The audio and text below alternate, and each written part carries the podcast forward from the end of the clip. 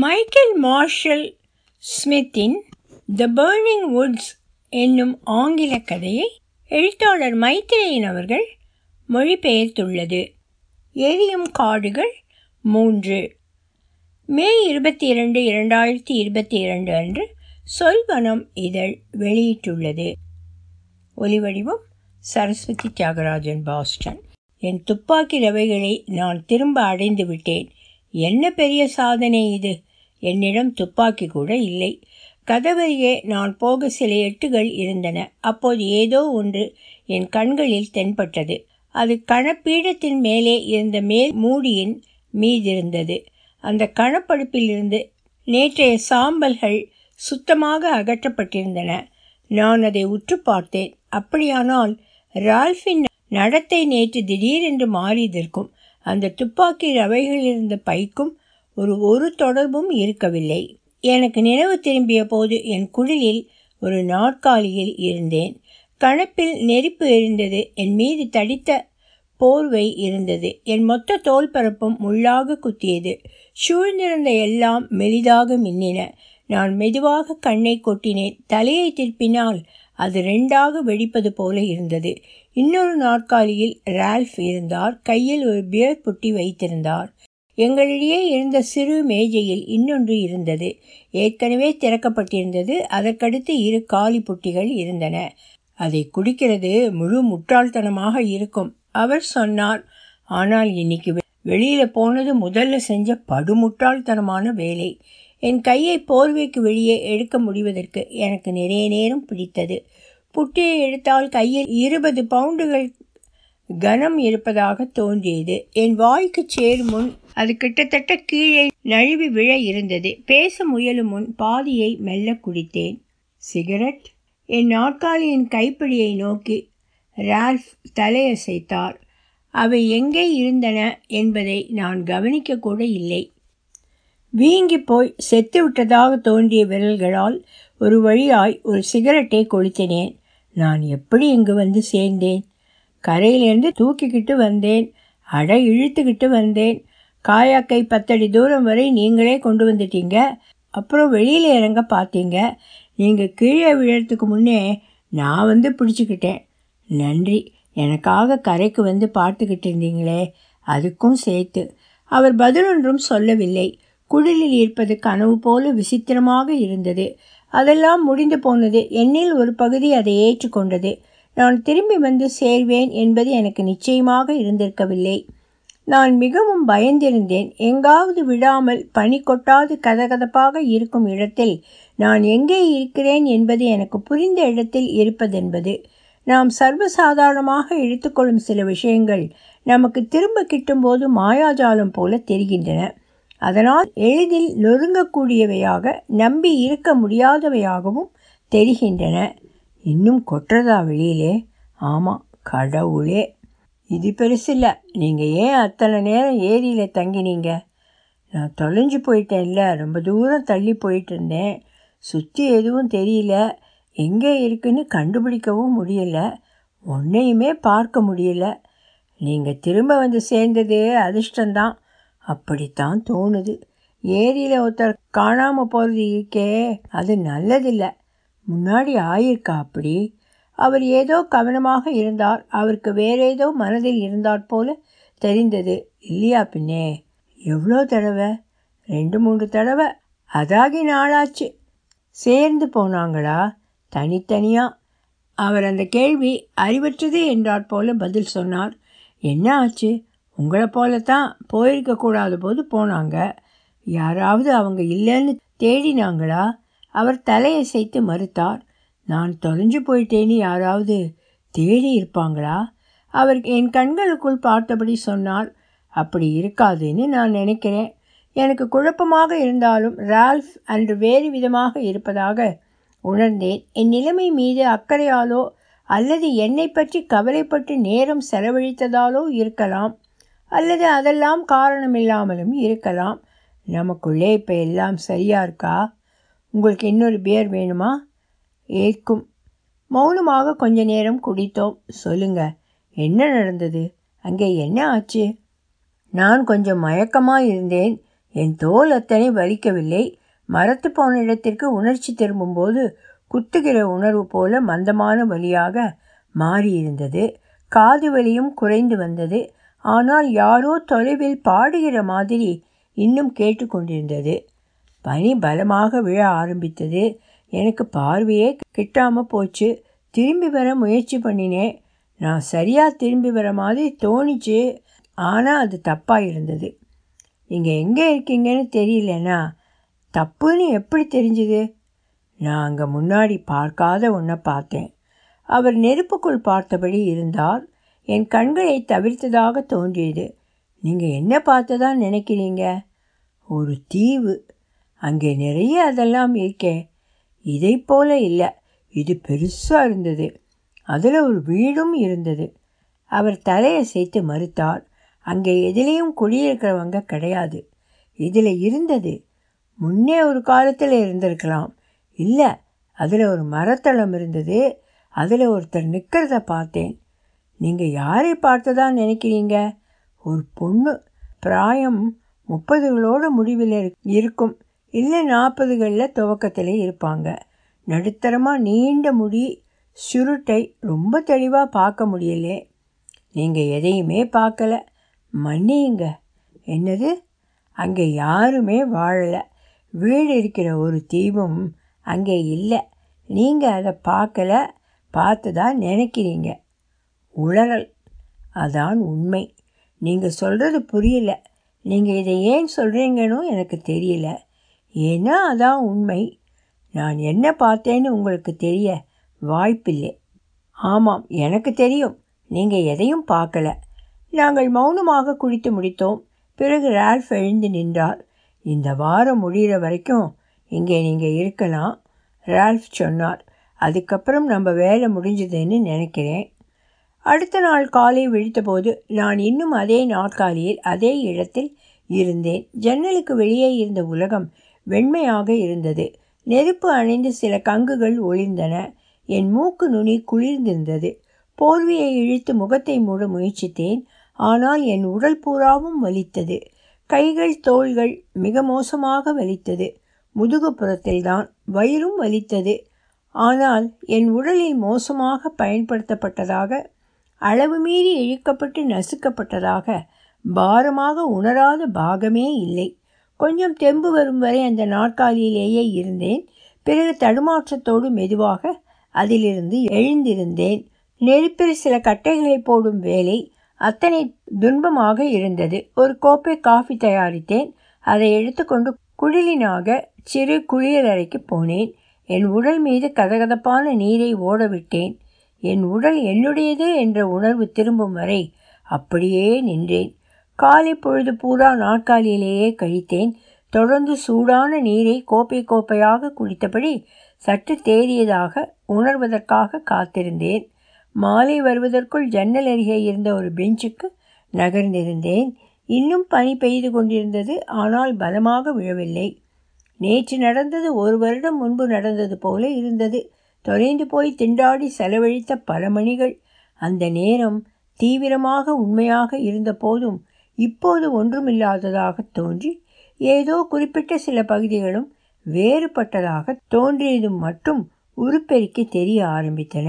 வெண்பனி மூட்டத்தில் தெரிந்த தீவுகள் போல் இருந்தன. நிச்சயமாக அவற்றில் முக்கியமானது அந்த வீடுதான். பிறகு அந்த மரத்தடம் அதன் மீது நின்ற நபர் என் கண்களை மூடினால் அவளை என்னால் தெளிவாக பார்க்க முடிந்தது. அதாவது அந்த நேரத்தில் எத்தனை என்னால் பார்க்க முடிந்ததோ அத்தனை. ரால்ஃபுக்கு நான் கொடுத்த விவரணை அவ்வளவு கூர்மையாக இல்லை. ஆனால் அது போதுமானதாக இருந்திருக்கும். அந்த பகுதியில் முழுநேர குடியிருப்பவர்கள் அத்தனை இருக்க வாய்ப்பில்லை. அந்த பெண் கடைகளுக்கு வர வேண்டி இருக்கும். மதுக்கடைக்கு கூட வந்திருப்பாள். ரால்ஃப் இங்கே தன் வாழ்நாள் பூராவும் இருந்திருக்கிறார். அவள் யார் என்று அவருக்கு தெரிய நிறைய வாய்ப்பு உண்டு பின் அவர் ஏன் அதை மறுத்தார்? அவள் அங்கே இருக்க முடியாது என்று ஏன் சாதித்தார்? கொஞ்சம் யோசித்தால் நான் அவளை பற்றி சொல்வதற்கு முன்பே அவர் தன் மறுப்புக்கு அடித்தளம் போட்டிருந்தார் என்று தோன்றியது.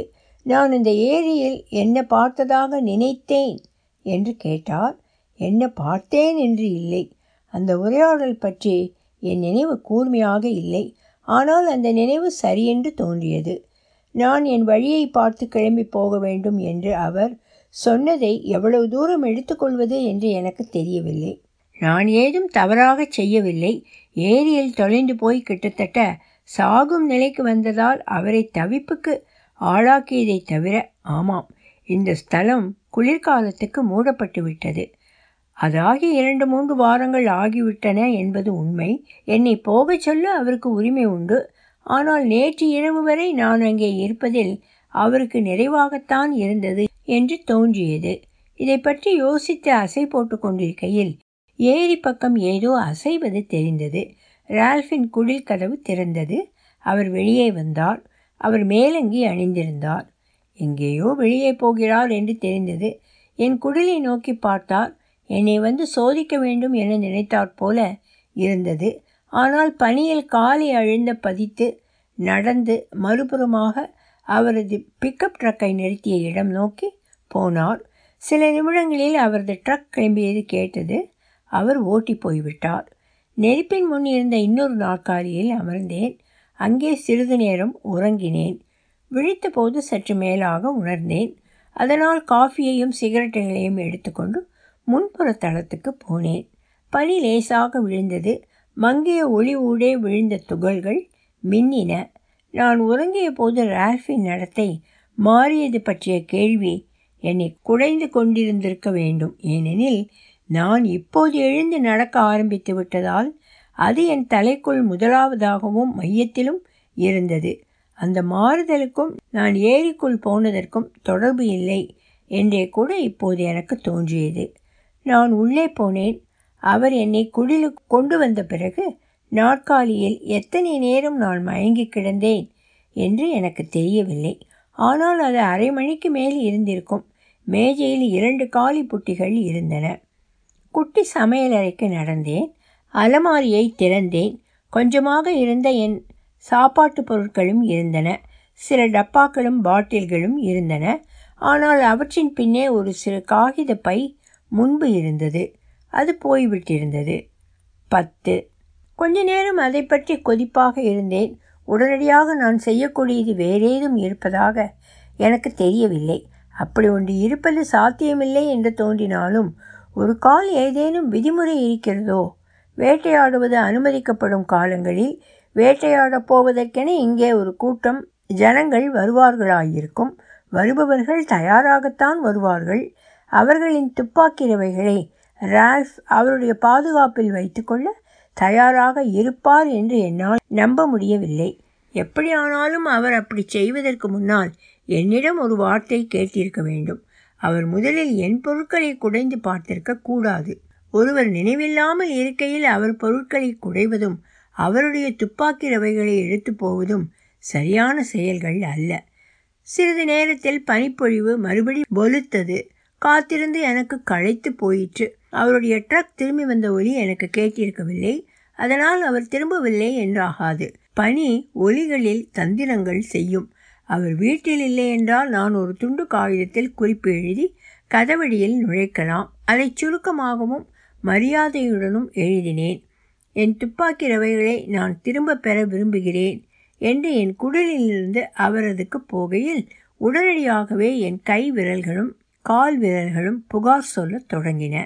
முந்தைய தினம் அவை தப்பித்து பெரும்பாலாக இருந்தது. மறுபடி அவற்றில் நலனுக்கு நான் உலை வைப்பதை அவை விரும்பவில்லை. ரால்ஃப் ட்ரக் அங்கே இருக்கவில்லை. அவரது கதவு வரை அடிமேல் அடி வைத்து நடந்து போனேன். குளித்து கதவழியில் என் குறிப்பை நுழைக்க இருந்தேன். அப்போது எனக்கு ஏதோ தோன்றியது. கதவு பிடியை எட்டி அதை திருப்பினேன். நினைத்த மாதிரியே கதவு பூட்டப்படவில்லை. இன்னொரு வழியில் இதை கையாளலாம். அவர் அப்படி செய்ததால் நான் எத்தனை எரிச்சலுற்றிருந்தேன் என்பதை அந்த எண்ணம் எவ்வளவு துரிதமாக எனக்கு தோன்றியது காட்டியது. அந்த குறிப்பை அங்கே நுழைப்பதற்கு பதிலாக நான் உள்ளே போகலாம் சுற்றி தேடலாம். அந்த இடத்தை அலங்கோலமாக்கவோ அலமாரிகளையும் இழிப்பறைகளையும் தோண்டி துருவுவதையோ செய்ய மாட்டேன். ஆனால் அவர் நேற்றிரவு தன் வீட்டுக்கு திரும்பியதும் அந்த பையை மேஜை மீது வைத்திருந்தால் அதை நான் திரும்ப எடுத்துக்கொண்டு வந்து விடுவேன். என் மீது கோபப்படுவது என்பது அவர் செய்தது என்ன என்பதை முதலில் பரிசீலிக்க வேண்டிய நிலைக்கு அவரை தள்ளும். இதில் சரியான நெறிமுறை எது என்பதை அறிவது கடினம் எனக்கு தெரியும். அவர் இந்த இடத்தின் சொந்தக்காரர். என்ன விதிகளை வேண்டுமானாலும் அவர் விதிக்கலாம். அவர் என் குடிலுக்குள் நுழைய காரணம் என்னை அவர் மோசமான நிலையிலிருந்து காப்பாற்ற அப்படி செய்தார் என்பதெல்லாம் வாதங்களாக வைக்கப்பட முடியும். ஆனால் நான் அதை எப்படியும் செய்ய போகிறேன். அதனால் அதை செய்வதை சீக்கிரம் செய்வது நல்லது. குடில் வெளியை விட சூடாக இருந்தது. ஆனால் அவ்வளவு அதிகமில்லை. அவர் நெருப்பை மூட்டி இருக்கவில்லை.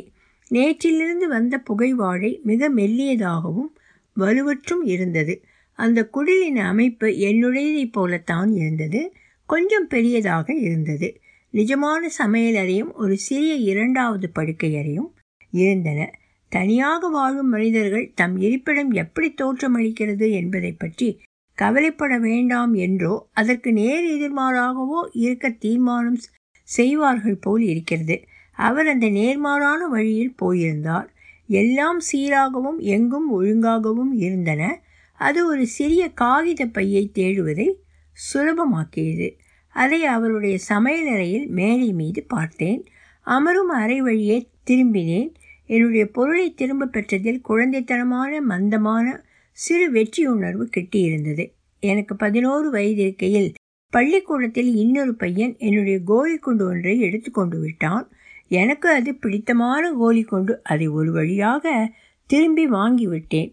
அப்போது நான் உணர்ந்த மாதிரி தான் இப்போதும் எனக்கு இருந்தது என்று நினைத்தேன். இந்த நினைவு என் சாதனை உணர்வை கொஞ்சம் மட்டுப்படுத்தியது. நான் ஏற்கனவே அதை சிறியதாகத்தான் நினைத்திருந்தேன். இப்போது அது மேலும் குறைக்கப்பட்டிருந்தது. இவ்வளவுதான் அங்கே இருந்ததா? நாற்பது வருட வாழ்க்கை எங்கேயும் என்னை அழைத்து போகவில்லை. மாறாக என்னுடைய பொருள் இது திரும்பி கொடு என்று கேட்பதற்குத்தான் கொண்டு விட்டிருக்கிறதா? என் துப்பாக்கி ரவைகளை நான் திரும்ப அடைந்து விட்டேன். என்ன பெரிய சாதனை இது? என்னிடம் துப்பாக்கி கூட இல்லை. கதவருகே நான் போக சில எட்டுகள் இருந்தன. அப்போது ஏதோ ஒன்று என் கண்களில் தென்பட்டது. அது கணப்பீடத்தின் மேலே இருந்த மேல் மூடியின் மீதி இருந்தது அந்த கணப்படுப்பிலிருந்து நேற்றைய சாம்பல்கள் சுத்தமாக அகற்றப்பட்டிருந்தன. நான் அதை உற்று பார்த்தேன். அப்படியானால் ரால்ஃப் நடத்தை நேற்று திடீரென்று மாறியதற்கும் அந்த துப்பாக்கி ரவைகள் இருந்த பைக்கும் ஒரு தொடர்பும் இருக்கவில்லை. பதினொன்று.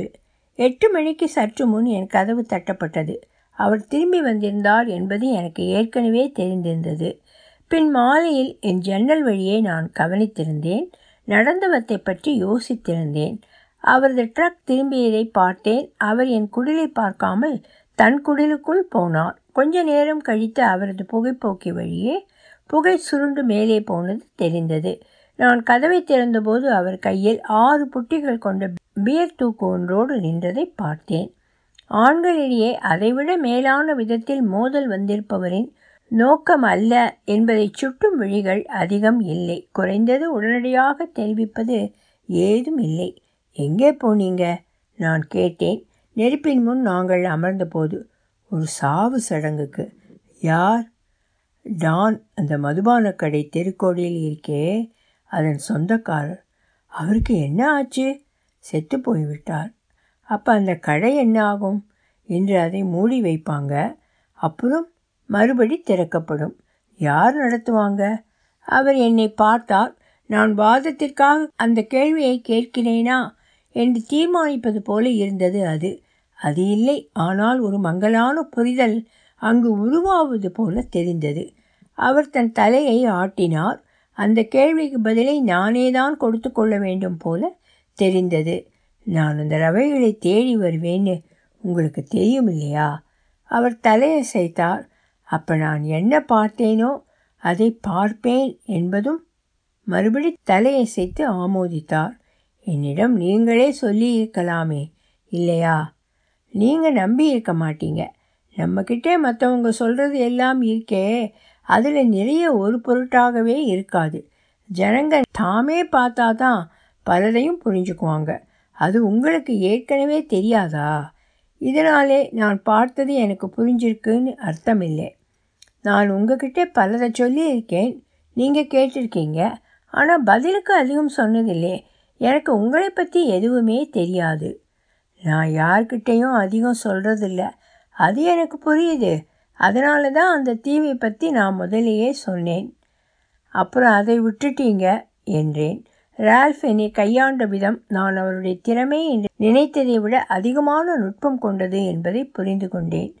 அது சரி. அது எனக்குள்ள வேலை செய்யட்டும்னு விட்டீங்க. அது செஞ்சுதே. நேற்றுக்கு நான் வெளியில் புறப்பட்ட போது என்னை தடுக்க நீங்கள் ஒரு முயற்சியும் செய்யலை. இல்லையா?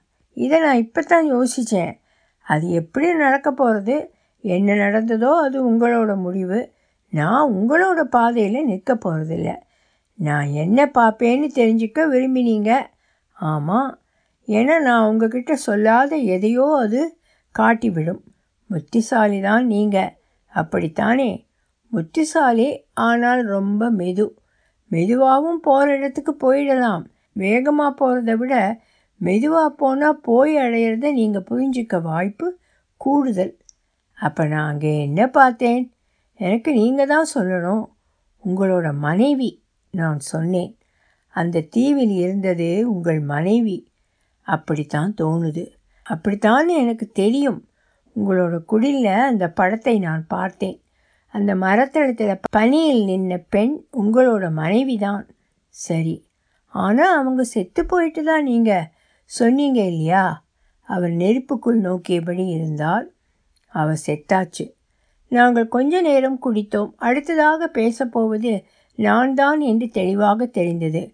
அவங்க மட்டும்தான் அந்த தீவில் பார்க்க இருக்கிற ஒரே விஷயமா? இல்லை. வேற என்னெல்லாம் இருக்க முடியும்? எனக்கு தெரிந்திருக்கவில்லை அவர் சொன்னார். அதனால தான் அது நடந்த விதத்தில் நடக்க வேண்டியதாக போச்சு. எனக்கு ஏற்கனவே அது நிச்சயமாக தெரிஞ்சிருந்தது. நான் உங்களோட குடிலுக்குள்ளே இதுக்கு முன்னாடி வந்திருந்தேன். ரெண்டு மூணு வாரத்துக்கு முன்னே நீங்கள் நடையில் போயிருந்தப்பவே ஏன் நான் என்ன கண்டுபிடிக்க முடியும்னு பார்க்கத்தான். என்ன கண்டுபிடிச்சிங்க? துப்பாக்கி ரவைகள் ஆனால் துப்பாக்கி ஏதும் இல்லை. அதெப்படி உங்களுக்கு தெரியும்? நான் ஒரு துப்பாக்கியை காட்டுக்குள்ளே எங்கேயாவது ஒழிச்சு வச்சிருக்கலாம் இல்லையா? ஏன்னா நீங்கள் அப்படி செய்யலை. அதெப்படி உங்களுக்கு தெரியும்? துப்பாக்கிங்களோட இனிமேல் உங்களுக்கு ஒரு வேலையும் இல்லை. நீங்கள் அதை பற்றி ஏன் அக்கறை எடுக்கணும்? எனக்கு செய்ய வேறு ஒன்றும் அதிகமாக இல்லை. உங்ககிட்ட துப்பாக்கி இங்கே இருந்திருந்தால் அது எல்லாத்தையும் கொஞ்சம் மாற்றி இருக்கும். என்கிட்ட இல்லை. அதை நான் நம்பினேன். அந்த தீவு எனக்கு அதை உறுதி செய்தது. என்ன ஆச்சு? அவங்க ஏன் அங்கே இருக்காங்க? அவர் நிறைய நேரம் பேசவே இல்லை. நான் ஃப்ரிட்ஜிலிருந்து மேலும் பியர்களை எடுத்து வந்தேன். சிகரெட் ஒன்றை புகைக்க வெளியே சென்றேன். முன்புற தளத்தில் புகைப்பிடித்தேன் பனி கொட்டுவதை பார்த்து நின்றேன். அது கருமையான கடல் பின்னே இருக்க முன்னே சிறு ஆவிகள் மிதந்து போவதைப் போல் இருந்தது. நான் உள்ளே சென்று மறுபடி அமர்கையில் அவர் சொன்னார் ஒருத்தர் சாவறதை பார்க்குறது ரொம்ப கஷ்டமான விஷயம். அது அப்படி இருக்கும்னு என்னால் கற்பனை செய்ய முடியறது என் அப்பாவோடு அப்படி நான் இருந்தேன். தாத்தா கிட்டேயும் கொஞ்சம் அப்படி ஆச்சு. அப்போ ஆனால் நான் நிறைய தள்ளி இருந்தேன். என் அப்பா சாக ரொம்ப நாள் எடுத்துக்கிட்டார். நான் முன்னாடி சொன்னாப்புல அதெல்லாம் நீளமாக மெதுவாக நகர்ந்த பிற்பகல் நேரங்கள். வாழ்க்கையில் எந்த கட்டமானாலும் அது ரொம்ப அதிகமான காத்திருப்பு. அது எனக்கு தெரிஞ்சிருந்தது. ஆனால் அதெல்லாம் எங்கேயும் நம்ம அழைச்சி போகாது. புதுசாவோ மேலானதுக்கோ காத்திருக்கிறதுங்கிறது அத்தனை மோசமானது இல்லை. நீங்கள் ஒரு பொண்ணு உங்களை பார்க்கணுன்னு காத்திருப்பீங்க. வேலை கொஞ்சம் சுலபமாகறதுக்கு காத்திருப்பீங்க. வசந்த காலம் வர்றதுக்கு காத்திருப்பீங்க. சோகம் கரையிறதுக்கும் காத்திருப்பீங்க. சாகிறதுங்கிறது வேற. அவர் தலையசைத்து ஆமோதித்தார். சாகிறது வேற விஷயம். அது எங்கேயும் போகிற வேலையில்லை அது காலங்கிற ஒன்றே சாகிறது. ஒவ்வொரு நிமிஷமாக ஒவ்வொரு மணியாக என் அப்பா அதை அத்தனை பெருசாக எடுத்துக்கலை. அவர் எப்போவுமே மெதுவான அலையேற்றம் போல இருக்கிற ஆள். நான் சொல்கிறத தப்பாக புரிஞ்சுக்காதீங்க. அவர் நிறைய வேலை செய்தார். நிறையவே செய்தார். அவரை மாதிரி கடுமையும் நிறைய நேரமும் உழைக்கிற ஆளை நான் பார்த்ததே இல்லை. ஆனால் அவருக்குன்னு ஒரு கதி இருந்தது. அது நேரத்தோடு இருக்கும். நேர்த்தியாக அமைதியோடு இருக்கும். எதுவும் நடக்க நேரம் பிடிக்கிற விஷயங்களுக்குத்தான் அவர் பழகி இருந்தார் அவள் அப்படி இல்லை. உங்களோட மனைவி எப்பவும் ஓடிக்கிட்டே இருப்பா. இதை செய்யறது அது செய்யறது இங்கே அங்கே போகிறது அடுத்து என்ன செய்யலாம்னு யோசிக்கிறது. ஆனால் அதெல்லாம் அவளுக்கு காணாமல் போயிடுத்து. அங்கே அவள் படுத்து கிடந்தா. ஒவ்வொரு நாளாக செய்ய ஏதும் இல்லாமல் எதையும் நகர்த்துறதுக்கு இல்லாமல் படுத்திருந்தா. அங்கே அடுத்து வேறு எதுவும் இருக்கலை. இருக்கவும் போகிறதில்ல அவளுக்கு அது தெரிஞ்சிருந்தது. அவர் என்ன சொல்கிறார் என்பது எனக்கு தெரிந்திருந்தது. அதை நான் பார்த்திருந்தேன். அந்த கண்ணாடியில் பார்த்தேன். வாரக்கணக்காக மாதங்களாக வருடங்களாக. எப்படி அதை பண்ணினீங்க? ஒரு தலையணை. அவள் அப்போ தெம்பில்லாமல் இருந்தா. ஆனால் நான் நினச்ச அளவு வலுவில்லாமல் போகலை. அவள் முழிச்சுக்கிட்டா. அவங்க எதிர்த்து சண்டை போட்டாங்களா?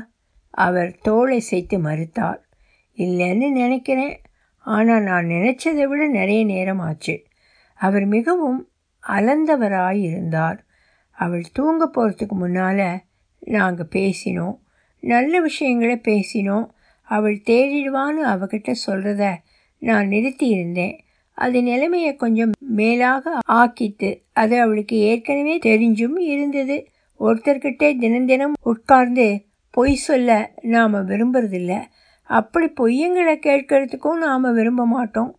நாம் நேசிச்சிருந்தோம்னா நம்ம யாராவது நிறைய நாள் நேசிச்சிருந்தாங்கன்னா நமக்குள்ளே இருக்கிற கடைசி நாட்கள் முழுசாக பொய்களாலேயே அதெல்லாம் எத்தனை கனிவானவையாக இருந்தாலும் நிறைஞ்சிருக்கிறத நாம் விரும்ப போகிறது இல்லை. நான் அவகிட்ட நான் அவளை நேசித்ததை சொன்னேன். அவள் தூக்கத்துக்குள்ளே கரைஞ்சு போகிறதுக்கு முன்னாலே சொன்னேன். தூங்கினப்புறமும் சொன்னேன். பல முறைகள் சொன்னேன். அதனாலே அது சரியாயிருக்கும்னு நினச்சேன். அதை நான் எந்த கெட்ட நோக்கத்தோடவும் செய்யலை. அவள் போகிறத நான் விரும்பவும் இல்லை. நாங்கள் ரெண்டு பேரும் காத்துக்கிட்டே இருக்கிறத நான் விரும்பலை. அதுவும் அவள் அப்படி இருக்கணுங்கிறத நான் விரும்பலை. அவள் பொறுமையான மனுஷி இல்லை. காத்திருக்கிறதுங்கிறது புத்துநோயை விட மோசமாக அவளை கொண்டுக்கிட்டு இருந்தது. நாங்கள் பேசிக்கிட்டாச்சு. அது எப்போவோ நடக்கிறத விட இப்போவே நடக்கிறது மேல்னு எனக்கு பட்டது. அதுதான் ரொம்ப நல்லது. ரெண்டு பேருக்குமே கனிவானது. அதுதான் அந்த காரியத்தை சரின்னு தோண வச்சுது. அவர் ஒரு சிகரெட்டை பற்ற வைத்தார். அதை முழுதும் புகைத்துவிட்டு பிறகு பேசினார். அந்த குளிர்காலத்தில் நான் ஏரியில் போயிருந்தேன்.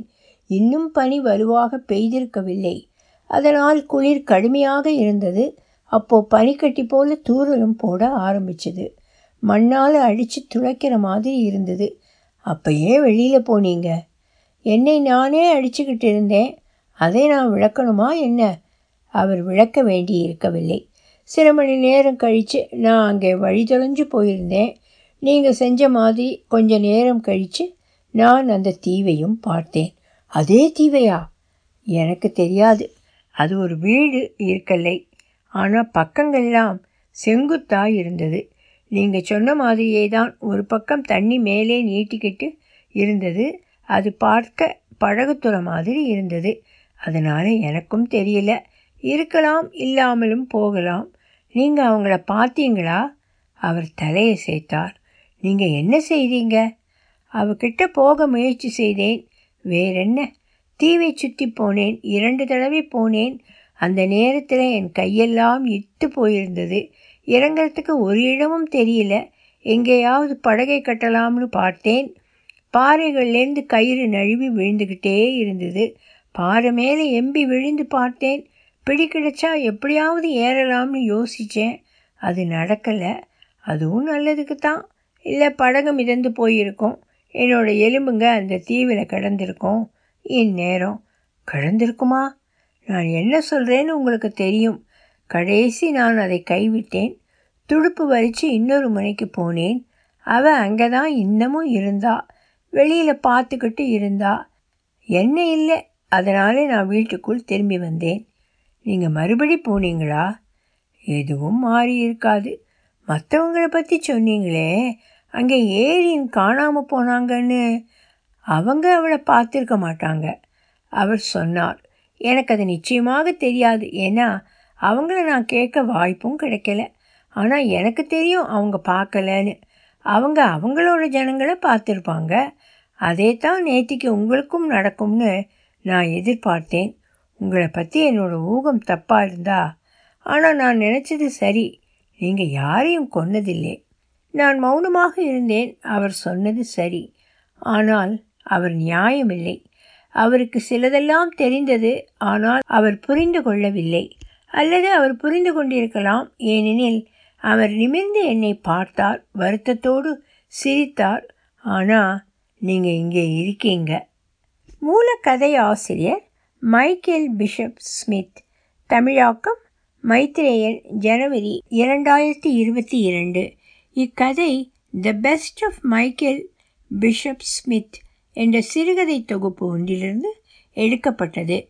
மூலக்கதையின் தலைப்பு த பேர்னிங் ஓட்ஸ் இந்த தொகுப்பை பிரசுரித்த நிறுவனம் சப்டரேனியன் பிரஸ் புத்தகம் பிரசுரமான வருடம் இரண்டாயிரத்தி இருபது. இதில் பிரசுரமான கதைகள் ஆயிரத்தி தொள்ளாயிரத்தி தொண்ணூறிலிருந்து இரண்டாயிரத்தி பதினெட்டாம் ஆண்டு வரை எழுதப்பட்டவை. பல பத்திரிகைகளில் பிரசுரமானவை. இவருடைய இன்னொரு கதை சொல்வனம் இருநூற்றி அறுபத்தி மூன்றாவது இதழில் பிரசுரமாகி உள்ளது. ஒலிவடிவம் சரஸ்வதி தியாகராஜன். பாஸ்டன்